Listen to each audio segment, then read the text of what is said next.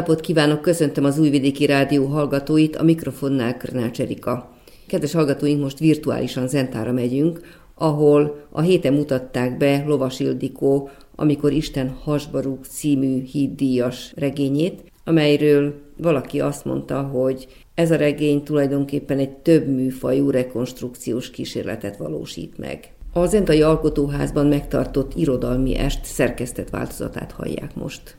Szeretettel köszöntök mindenkit, és köszönöm szépen a lehetőséget és a meghívást. Annyit elmondanék, hogy igazából az Amikor Isten hasbarúgnak ez az első bemutatója, mert ugyan 2020-ban jelent meg, és nagyon örültem, amikor tavaly a 2020-21-es könyvek között ezt találták hídíjra érdemes könyvnek, de a Covid alatt végül is nem volt, vagy a Covid miatt nem volt bemutatója, úgyhogy ez az első hivatalos könyvbemutatója ennek a kötetemnek itt Zentán. Szeretem Szabadkát, de ugyanannyira dühös is vagyok rá.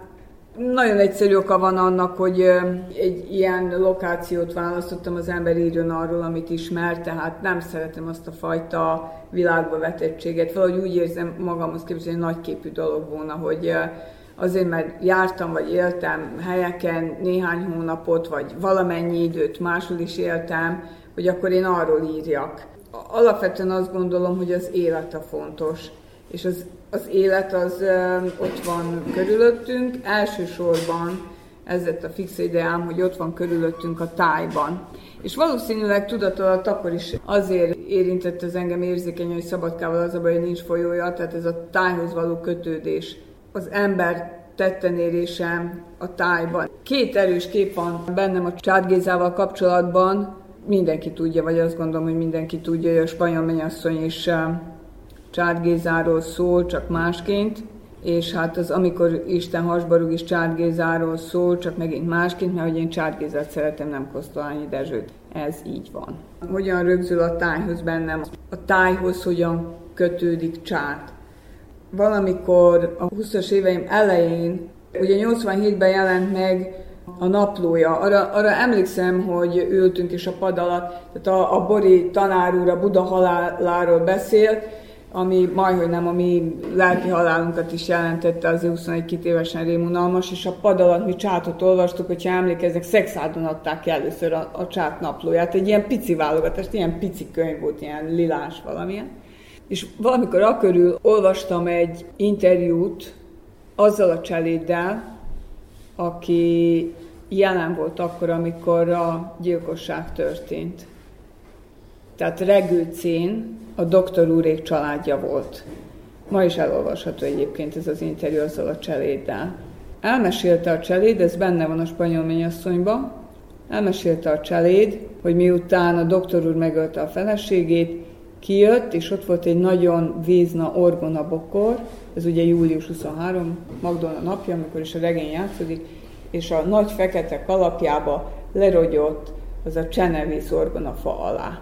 Ez az egyik kép, ami bennem erős, tehát hogy milyen a táj, vagy hogyan kötődik csát szabadkához. Hát így, a regécei orgonafán köröztül egyrészt. A másik kép amikor visszahozzák, behozzák csátot egy, egy lovaskocsival a városközpontba, paréval letakarva, szólnak az apjának, aki az egyik legjóképűbb ügyvéd volt Szabadkán, és jön az apa a városháza felől, a Nemzeti Kaszinó felé, tehát a Városi Könyvtár, ott, ahol körülbelül a valamikori zöld szökőkút, most ez az új szökőkút van, és ott, ott a lovaskocsi paréval letakarva, és egy szemtanúnak az emléke szintén, amire így rátaláltam, és így ahogy kiesik a, a halott csát keze a paré alól, és ahogyan az, az apja ezt meglátja, és ami benne mondjuk lejátszódik. Tehát így kötődik a csáthoz. Akkor hogy csúsztál te bele ebbe a csát jelenségbe? Nem csúsztam bele, csak úgy látszik, hogy mindenkit megtalál a maga témája. Lehet, hogy ez azért amiatt van, amit mondta rólam, vagy mondanak rólam általában, hogy engem a külső történések, vagy a történetek, azok nem igazán érdekelnek, és ez igaz, tényleg nem, nem nagyon tudok, vagy szeretek történeteket írni, nem is érdekel ez engem.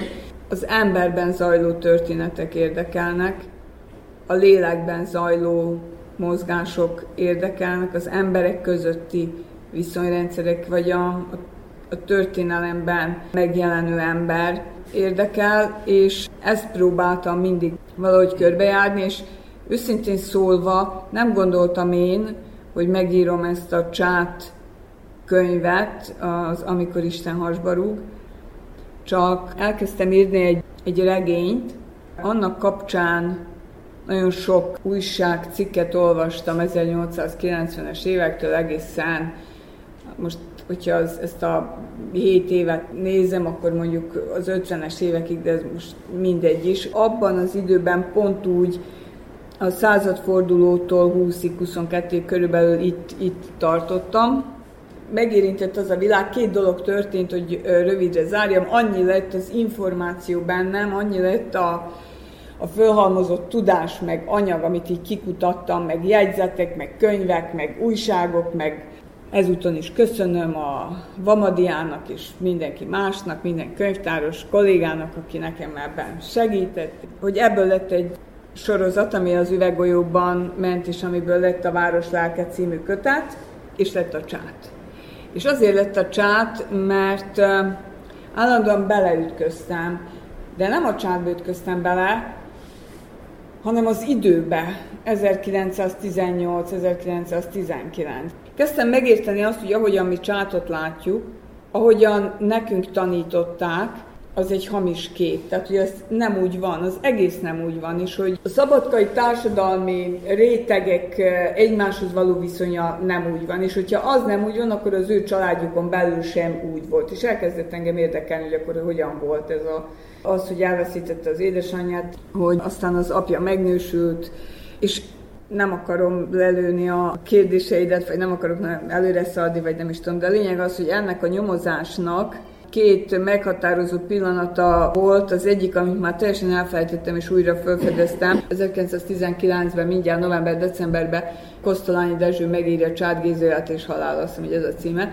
Hogyha van karaktergyilkosság, akkor az, ez karaktergyilkosság. Tehát amit tudunk Csát, hogy egy utolsó drogás, feleség, felénk, ahogy mondják, drogás, feleséggyilkos, semmire kellő, aki már nem érzett szagokat, és összeszarta magát, és tehát egy emberi roncs, egy nulla, egy senki, írja ezt az ő unoka testvére, a Kosztolányi Dezső, őróla. Három hónap a halála után. Erős szándék volt bennem, hogy megértsem, hogy miért csinálta ezt. Miért csinálta ezt a Kosztolányi. Ez, ezt én nagyon szerettem volna megérteni, szerintem megértettem, adtam erre egy választ, ez benne van a könyvben. Egyébként azt gondolom, hogy a Kosztolányi föl sem tudta dolgozni, amire még az a bizonyíték, ugye, a csát azt mondta, hogy rád hagyom az életem. Már hogy a Kosztolányira, és hogy írd meg egy regényben. Arról beszéltek, hogy annak a regénynek, meg annak a könyvnek az lesz a cím, hogy a mostoha. Megjelent Szabadkán az a kötet, amiben a Kosztolányi megpróbálja dráma formába, regény formába, megint másfajta regényformába, 5-6 neki buzdulása van, és állandóan belebukik. Képtelen megírni az unoka testvérének a történetét regénybe, amit a csát rábízott, írd meg az életemet. Képtelen ezzel megbírkózni. Szóval a lelkiismeret azért fontos dolog az írás, mert abban az ember akkor is őszinte, hogyha nem őszinte, ha hazudik. Tehát nem lehet szövegben, irodalomban, nem lehet mellé dumálni, kijön, az őszinteség. Nem fejteném hogy mit csinált a Kosztolányi, vagy miért csinálta, vagy mi volt ennek az oka. Adtam erre egy megfejtést a regényben, az benne van, tehát ez engem izgatott, ez, ez nagyon izgatott, mert ez egy nagyon fontos lélektani, irodalmi, irodalomtörténeti kérdés, ezt, ezt én meg akartam érteni. Egyébként is fontosnak tartom egy olyan író esetében, mint Kosztolányi, hogy lehet az, hogy a vérző Trianon megszerkeztem 20-22-ben, utána meg megírom a pacsitat, és azt a Szabadkáról, mint egy, mint egy poros-boros bácska, ugye a por élmény, mint egy utolsó provinciális szutyokvészekről úgy írok. És az ottani emberek meg mind analfabiták, buták, potrohosak, milyenek. Hogy van ez?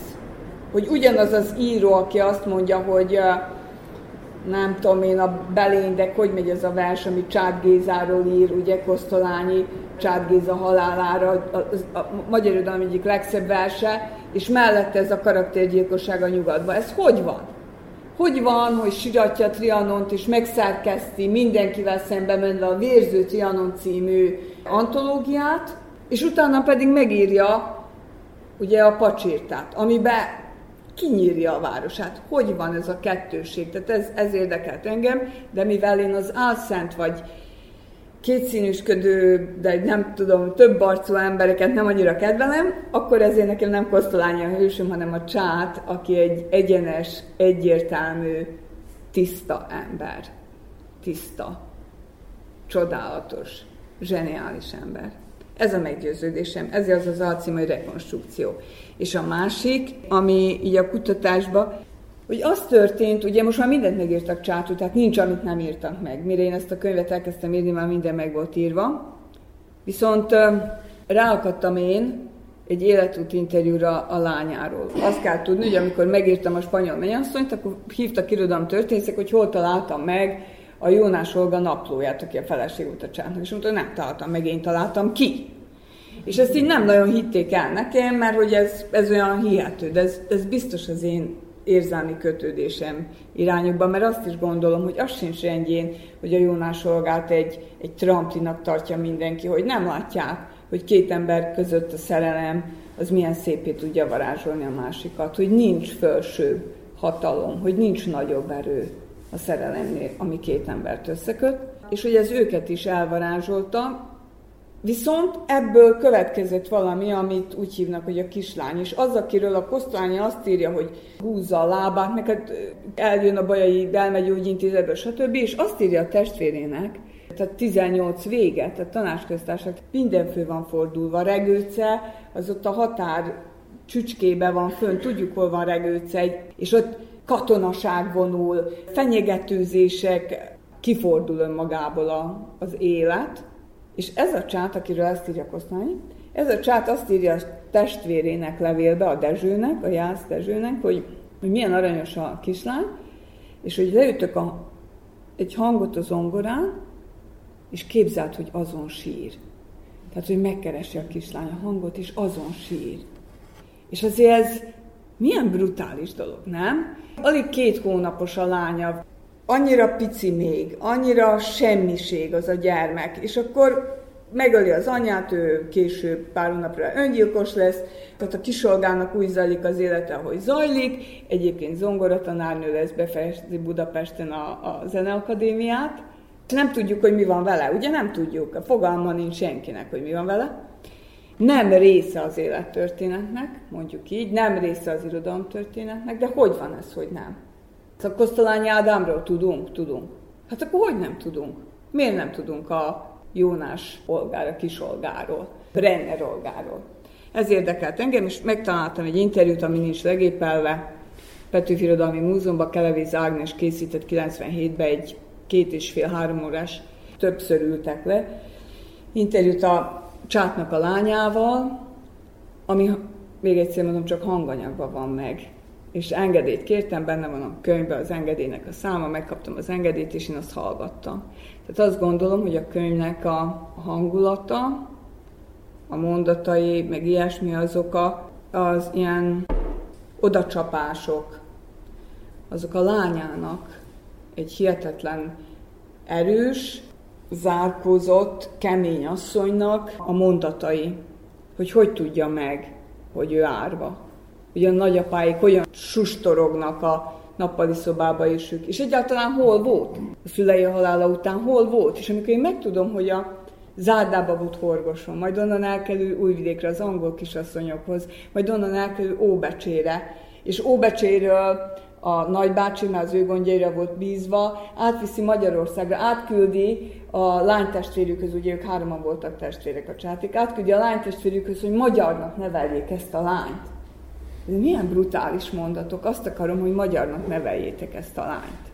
Iszonyú, makacs, öntörvényű, tehát egy fantasztikus, szerintem egy fantasztikus. Aztán később jogázik, stb.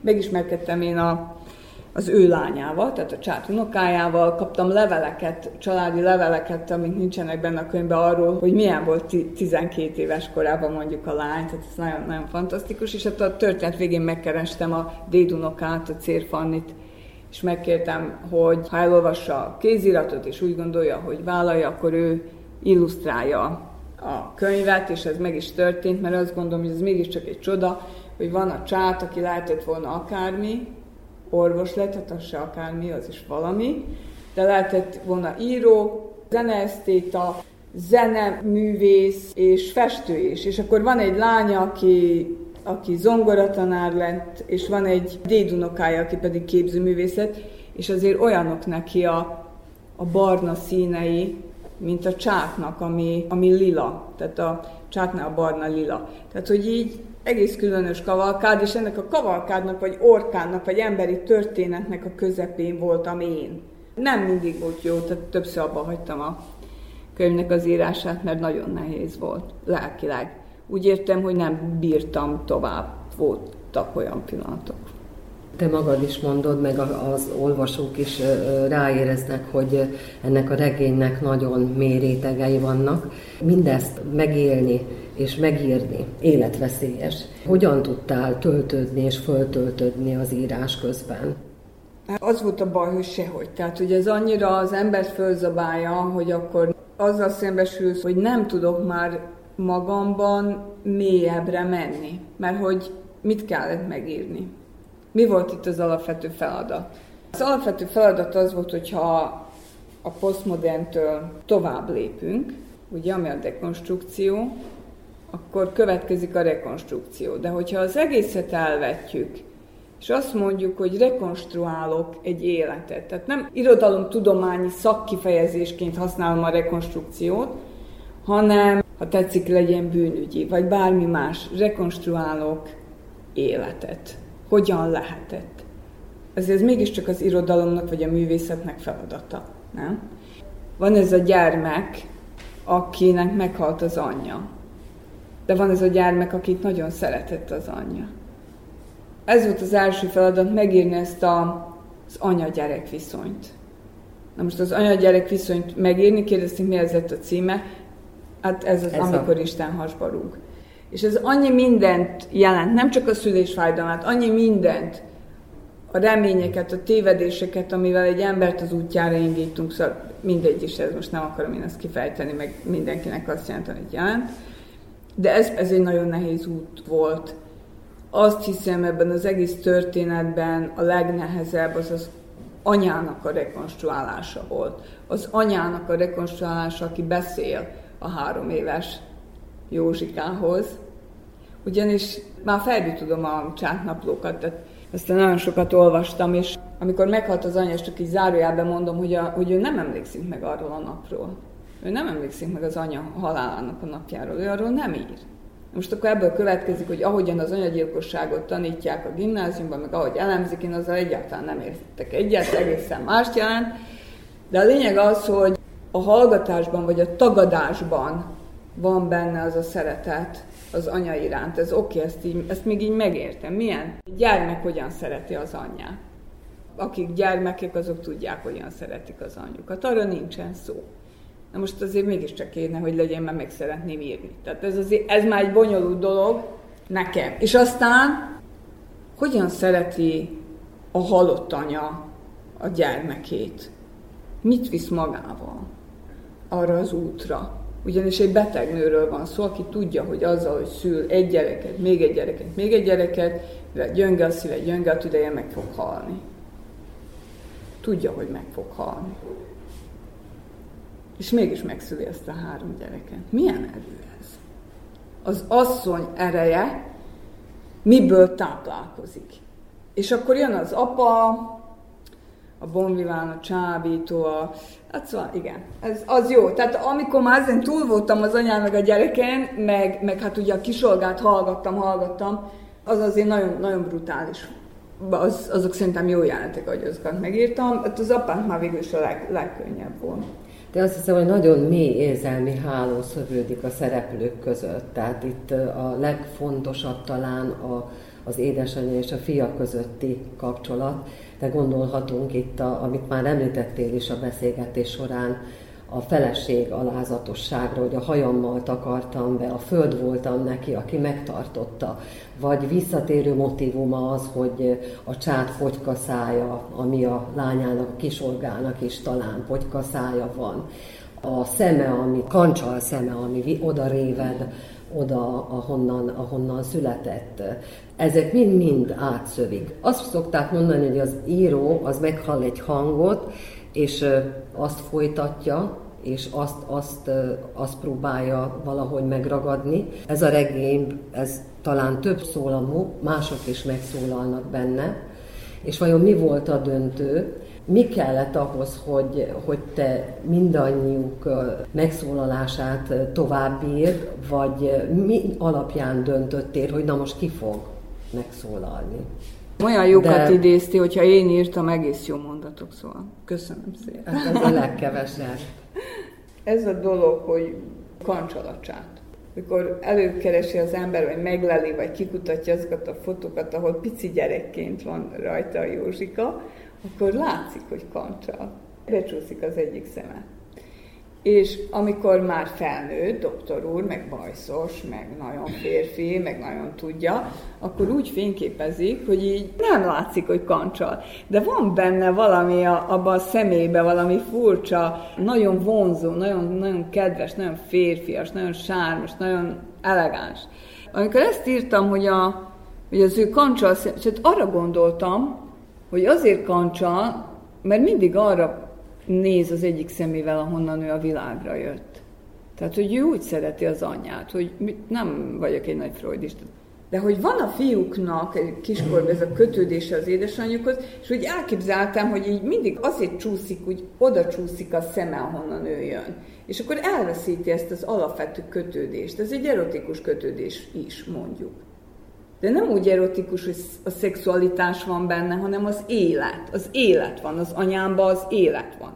És elveszíti ezt, ugye az anya halálával, és mi van akkor, hogyha ez, a, ez amit nem élhetett meg, az árvaságnak ez a szintje, vagy ez a módja, rekonstruálódik az ő később életében a nőkkel való viszonyában. Szóval ez a milliméter papír, ugye most, hogy egészen konkrétan fogalmazzak, ahogyan, ahogyan csát élt, azok az ő válaszkeresései. De mi van akkor, ha én ezt kitakarom, hogyha én ezt nem így veszem figyelembe, ha én ezt lebontom, és nem onnan közelítek, onnan az irodalom történet, meg mindenki közelített, hogy hát igen, ez a csát, jöttek így a nők, ezt meghúzta őket a bizé, Palicsfürdőn is két hotelba, hát igen, szóval ezt csinálta. És, de hogy ez semmire nem magyarázat, meg ez olyan kevés. És mi van, hogyha megpróbálom megkeresni, és akkor ehhez például őrült sokat nézegettem fényképeket.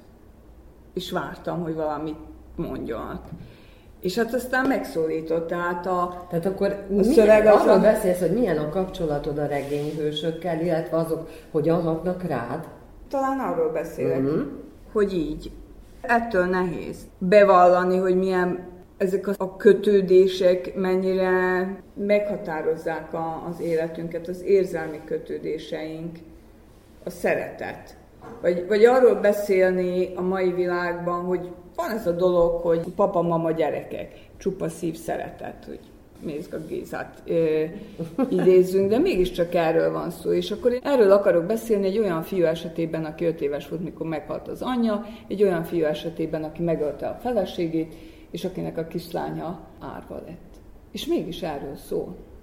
Mert hogy én nekem a csát, az az életről szól, nem a halálról. Például a nagymama, amikor megszólal a naplóba, vagy bárhol, a nagymama hangja, a racionalitás, az okosság, amikor érettségizik csát, ahogyan kimegy a nagymamához palicsra, az a szeretet, azok a szagok, azok az illatok, ahogyan ő ezt leírja a naplójába, miközben azt is leírja, hogy ő nem szándékozik sokáig élni.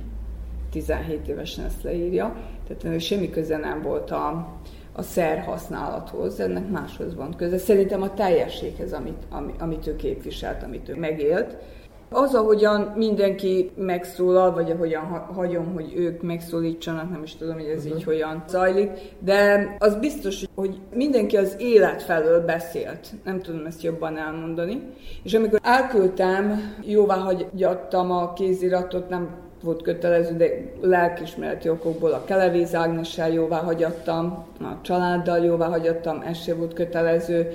És amikor a a Cérfan elkezdett dolgozni rajta, ő nem először csinált, ő családnovellákat illusztrált, mert szerintem hozzátett a diploma munkája, vagy ilyesmi, és elkezdte küldeni a rajzait, és azok mind ilyen halál, meg csont, meg nem tudom mi. Hónapokat töltöttünk azzal, hogy én elmagyarázom neki, hogy ez így nem lesz jó. Ebből így nem lesz közös, mert hogy nem erről szól a dolog. Nem a halálról szól a dolog, ezt kéne megérteni. Csát az életről szól. Csát maga az élet. És az, ami összeköti, amitől ő, Cér Fanni, ott van Budapesten, és most valamit csinál, alkot, rajzol, az az élet maga, nem? Tehát ez mondjuk eléggé föltözragadt és triviális dolog, de hát úgy tűnik, hogy az élet mindennél erősebb, különben ott regőcén másként történtek volna a dolgok. Tehát azért Szóval ez tök egyszerű, azt gondolom, hogy ezt így felfedezni, hogy ez így van, csak aztán így visszafejteni, vagy megírni, vagy egyáltalán megérteni. Vagy hogy hogyan tudom én elmondani azt, hogy miért nem tudok én megszabadulni soha a csáttól, és miért gondolom én azt, hogy a csát egy tiszta, zseniális, szabadlelkű, nagyszerű, életigenlő ember, mert azt gondolom, hogy életigenlő volt, képzőművészként is mondjuk, és a zenéjében is. Tehát ennyi. Az Entai Alkotóházban mutatták be Lovas Ildikó, amikor Isten harsba rúg című regényét, az estből hallottak egy részletet.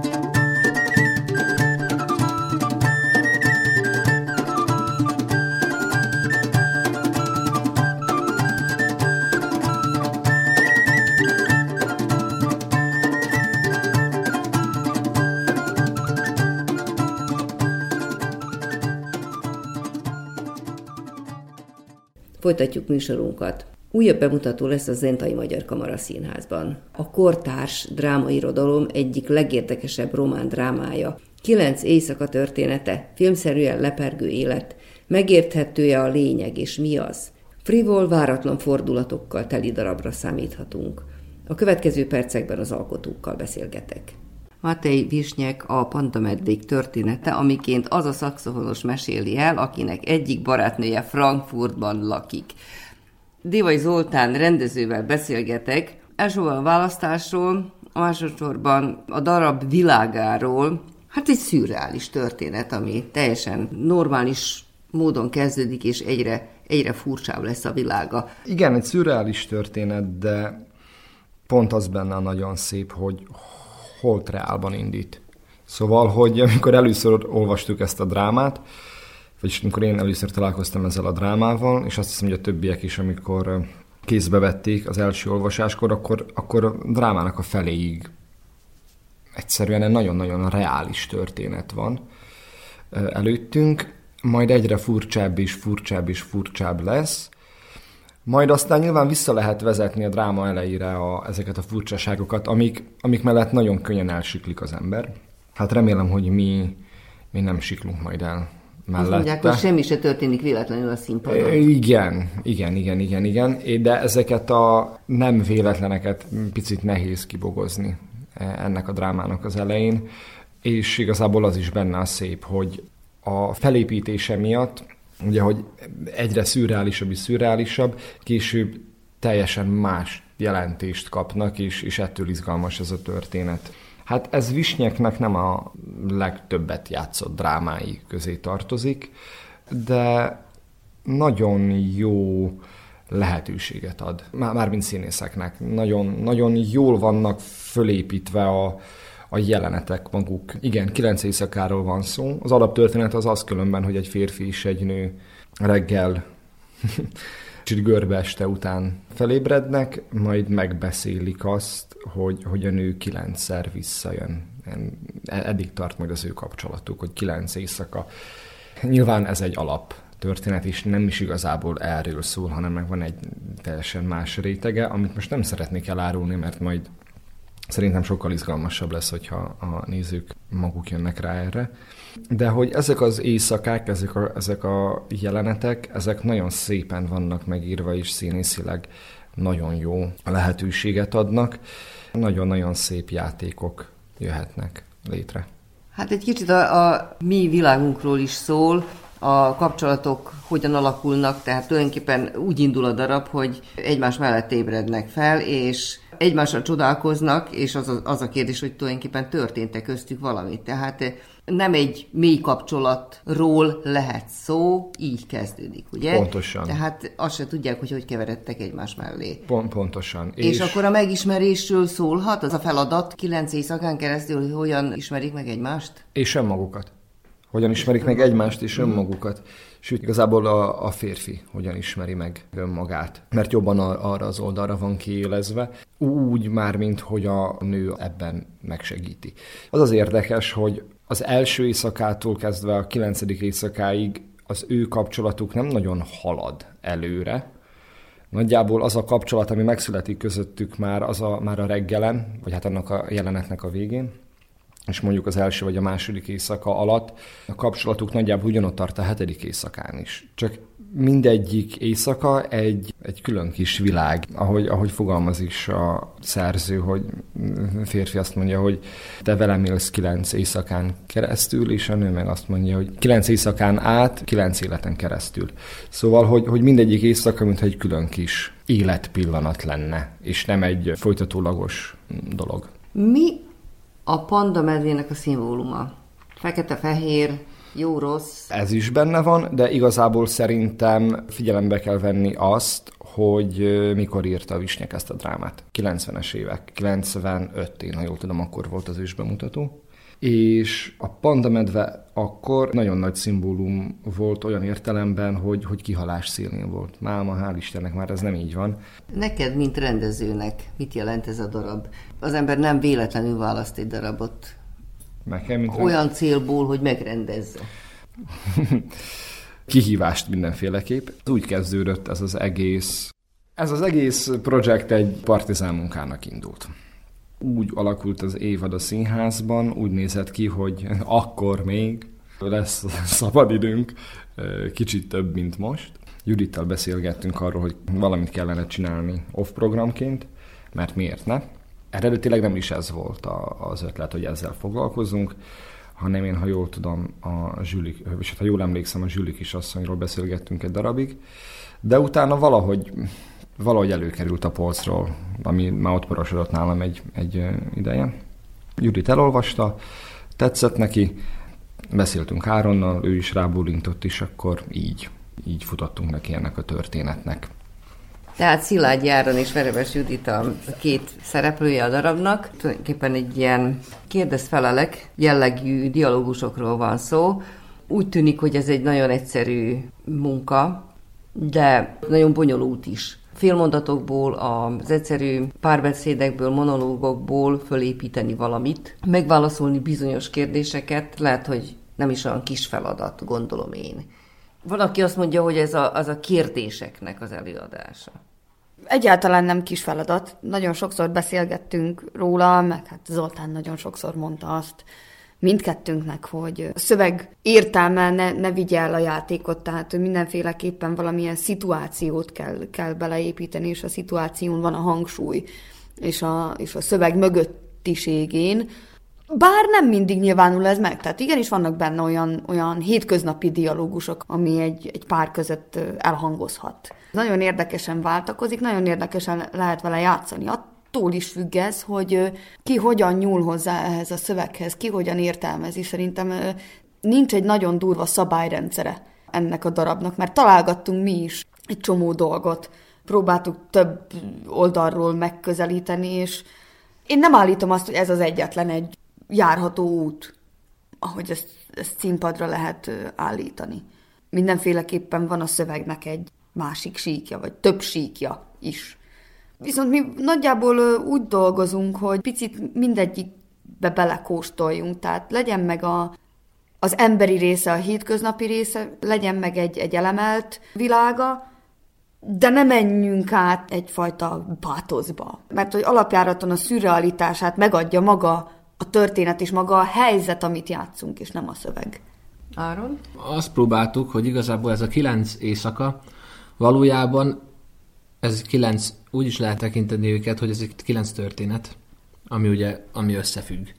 És hogy valamelyik, valamelyik része azben a szöveg például sokkal jobban adja magát a szürreális, szürreális fajta színházhoz, valamelyik pedig inkább a realista és a, a naturalista színházhoz.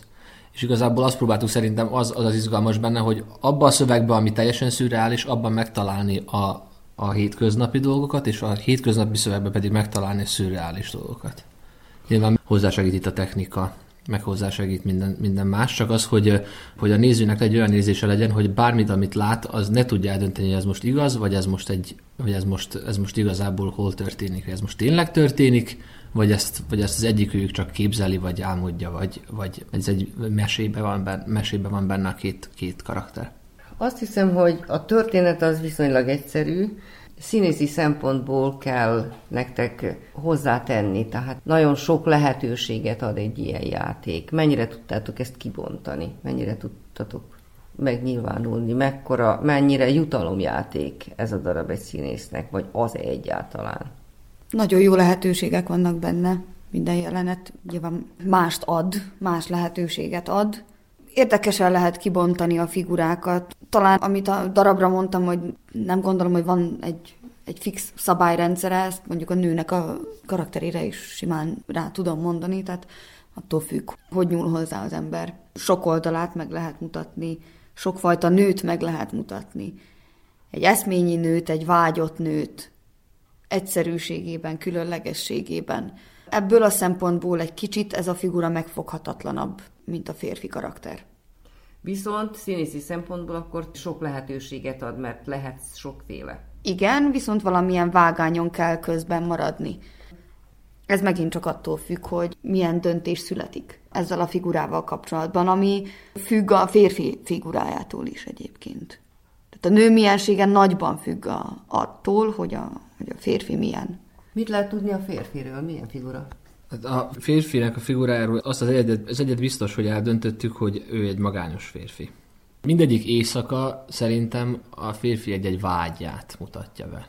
A megélt vagy a nem megélt gondolatait, emlékeit. Mindegyik éjszaka, amikor megjelenik a nő, az a férfinak egy vágya valamilyen formájában nő jeleníti meg ezeket a vágyokat, vagy emlékeket, vagy, vagy megélt és nem megélt dolgokat. Nagyon sok a darabban a lebegtetés, a bizonytalanság. Próba folyamat tele volt bizonytalansággal, de pont az miatt, amit a Judit is mondott az előbb, hogy amennyire megfoghatatlan, annyira megfogható is, de hogy többféleképpen megfogható.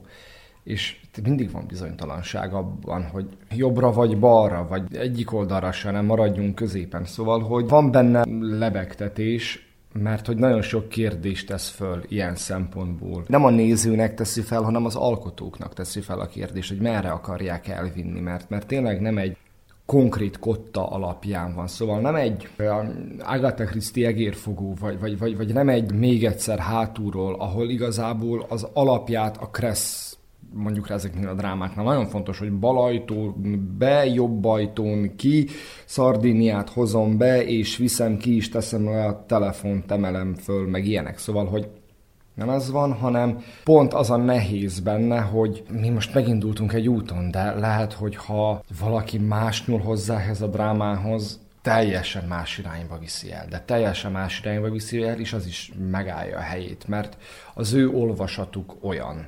Érdekes módon használja itt Visnyek a nevezzük szimbolikának ezt. Vannak benne olyan kellékek, olyan tárgyak, olyan fogalmak, amik jelentőséggel bírnak. Talán ez a jó szó, hogy jelentőséggel és nem szimbolikával. Ezeknek a tárgyaknak mi kell, hogy adjunk jelentőséget a mi előadásunkban.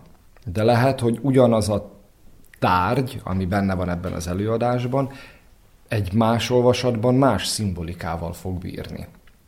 És ez benne az érdekes, ez benne az izgalmas, és talán ezek azok a dolgok, amik úgy tudnak lebegni, hogyha erre gondolt. A néző azon gondolkodik, hogy akkor ez most tényleg megtörtént? Tehát egy bizonytalanságban tartja. Igen, igen, igen, igen. Végig bizonytalanságban tartja. Igazából hát úgy végig, hogy a darab közepétől.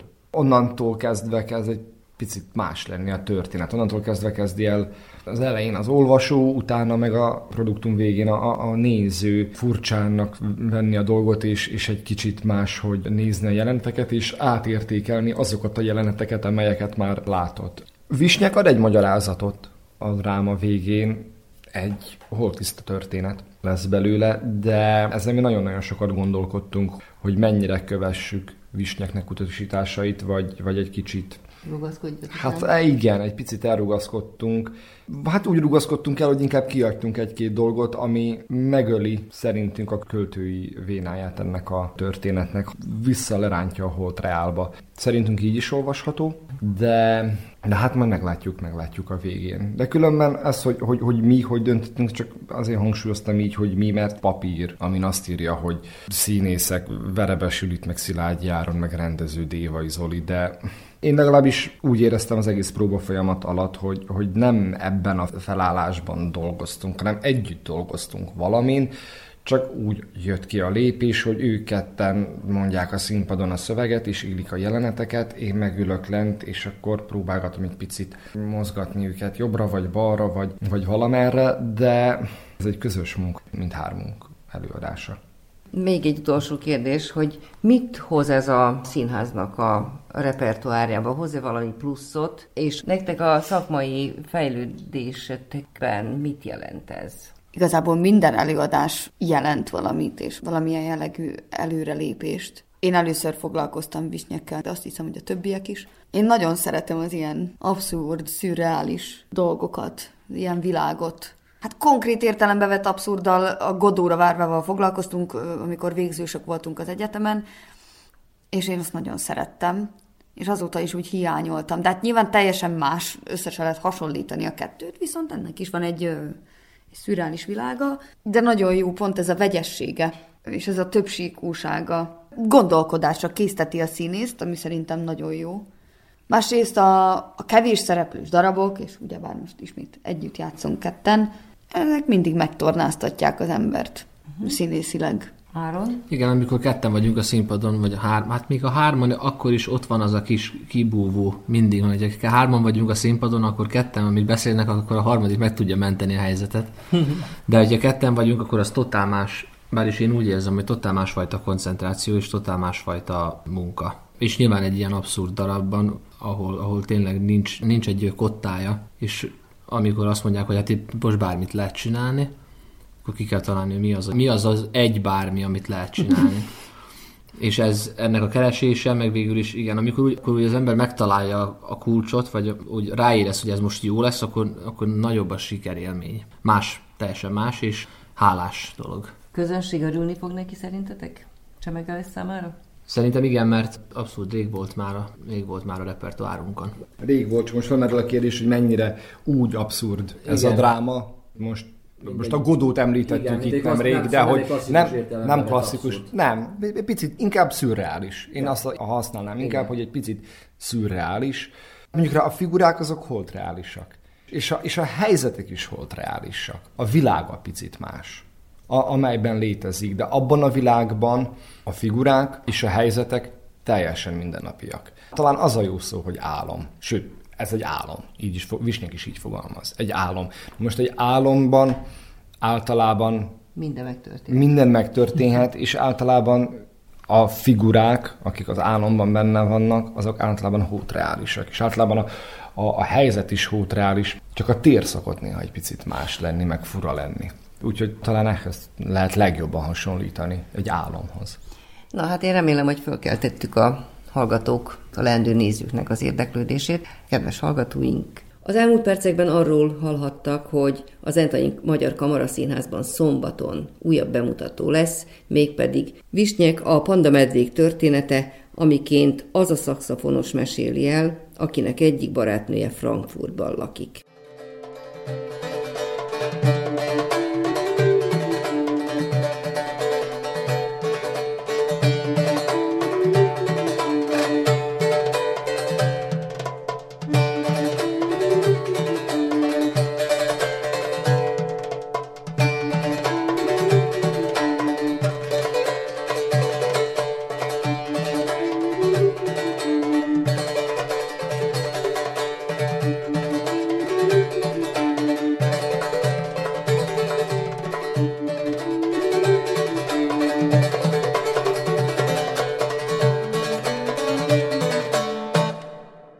14. században alapított Visegrádi Szent György lovagrend 36 új lovagot fogadott soraiba, köztük 6 délvidékit. A Visegrádi Királyi Palota lovagtermében megtartott ünnepségen a Bácskertesi Csizmadia Jánost és a Zombori Budai Istvánt is lovaggá ütötték. Orsovai Bibianna felvétele. A Szent György lovagrendet Károly Róbert királyunk alapította 1326-ban. A rend a kommunizmus időszakában nem működhetett, de a 90-es években újjá szerveződött. Csizmadia János lovagot hallják. A Szentgyőr lovagrend Európa első lovagrendje, mely nem vallási alapítású, hanem királyi alapítású. Utána következtek többi német, francia, stb. lovagrendek, de Európában először a Szentgyőr lovagrend király alapítású. És érdekessége, hogy a lovagrend egészen a második világháború végén, 45-ig különböző intenzitásokkal, de mindig működött, sosem szűnt meg, és a kommunizmus évtizedei alatt az aktivitása szűnt meg, de jogilag létezett. És 1990-ben, amikor újjá alakult, akkor a rendi alkotmányt olyan pici tételekbe kellett csak megváltoztatni, hogy korunkhoz megfelelő legyen, hogy szinte az 1326-os rendi alkotmányunk megmaradt, vagyis azok az értékek, amiket akkor képviseltek, és amiért akkor küzdöttek, azok ugyanúgy most is élnek, és azért küzdünk most is, és azt képviseljük most is. Tehát ez egy hihetetlenül erős, érdekes, konzervatív vonal, hogy igenis az értékek konstansak, nem változnak. Az ember változik, de az értékek maradnak, és ugyanazok a értékekért küzdenünk kell nekünk is, és majd talán még az unokáinknak is, vagy még tovább. Ez egy érdekes folyamata, mármint a lovagga avatás és ez a várakozási időszak, mert az úgy történik, hogy legkevesebb két vagy három már fölavatott lovagnak javasolnia kell a szemét, akit szeretnének, hogy a Szent György lovagnak tagjává váljon. Hát és engem is javasoltak, hogy kik javasoltak, nem tudom, de valószínűleg a zombori perirátusból javasoltak, és így értesültem róla. Aztán van egy várakozási idő, ami egy év és három év között is eltarthat, mármint a lovaggá avatás előtt, és van egy vizsga, amit le kell tenni, azután történik a lovagga avatás. Ez a ceremónia, ez egy nagyon fönkelt, nagyon gyönyörű, szép program volt. A keresztelő Szent János templomban egy szentmisével kezdődött, egy ünnepi szentmisével, majd Visegrád utcáin ilyen dobos kísérettel ezekbe úgynevezett kappákba, vagyis azokba ruhákba, amik 1326 óta a lovagrend ruháját képezik valamilyen formába, abba fölöltözve végigvonultunk, illetve sokan föl voltak költözve ilyen 14. századbeli anzsókori ruhákba is, és végigvonultunk a Visegrádi királyi palota lovagi termébe, ahol történt a ceremónia. Tehát ma magába az, hogy ezt a lovagi termet, illetve az egész Visegrádi királyi palotát néhány évtizede újították föl, vagyis annak a romjain építették újjá, ugyanúgy, ahogy kinézett. És a lovagrend megalálkulások 1326-ban, a Szentgyőr lovagrend, ebbe lovagi csarnokba, terembe alakultak meg, és minket is ott avattak lovaggá, és minden lovagot ott avatnak lovaggá. Tehát nagyon szép. A lovagrendre egy nagyon komoly karitatív munka vár, mint mindig most is. Tavaly abban nyilvánult meg, hogy télen egy nagy gyűjtést szerveztünk a Dreai Lurkaház számára, és ezt valószínűleg újra majd fogjuk csinálni, illetve más ilyen jótékonysági tevékenységbe részt venni, valamint a nyári aprótábor megszervezése a Szentkútnál, ami szintén egy komoly nagy feladatot jelent számunkra. Az ember egy pályán megy évtizedeken keresztül, valamit próbál építeni, valamit próbál tenni vallása, nemzete megmaradása értekébe, és úgy látszik, hogy valakik ezt értékelik, és valamilyen módon, nem is kitüntetik, de maguk közül hívnak, hogy a további munkára még inkább ösztökéljenek. Buda István elmondta, hogy lovak csak az lehet, akit a rend meghív tagjai közé. Hát azt, hogy miért pont engem választottak erre, nem engemet kell kérdezni, hanem inkább a feleteseimet, akik már több éve követik és figyelik a munkáimat, hogy mivel foglalkozok, mit csinálok.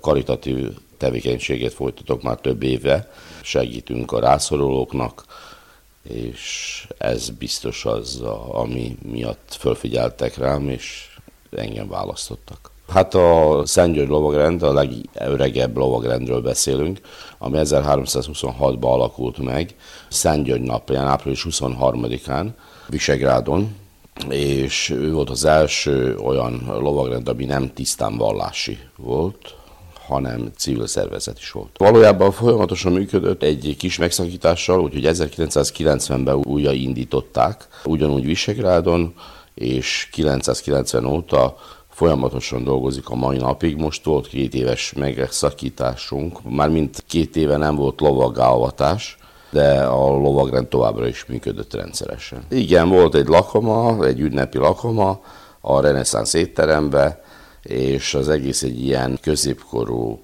hangulatú étterem volt, ahol mindenki kedve szerint választhatott ételt, és finomakat ettünk, lakomáztunk. Nagyon megható volt az egész, és mondhatnám, hogy összefutott a könny a szemeinkbe.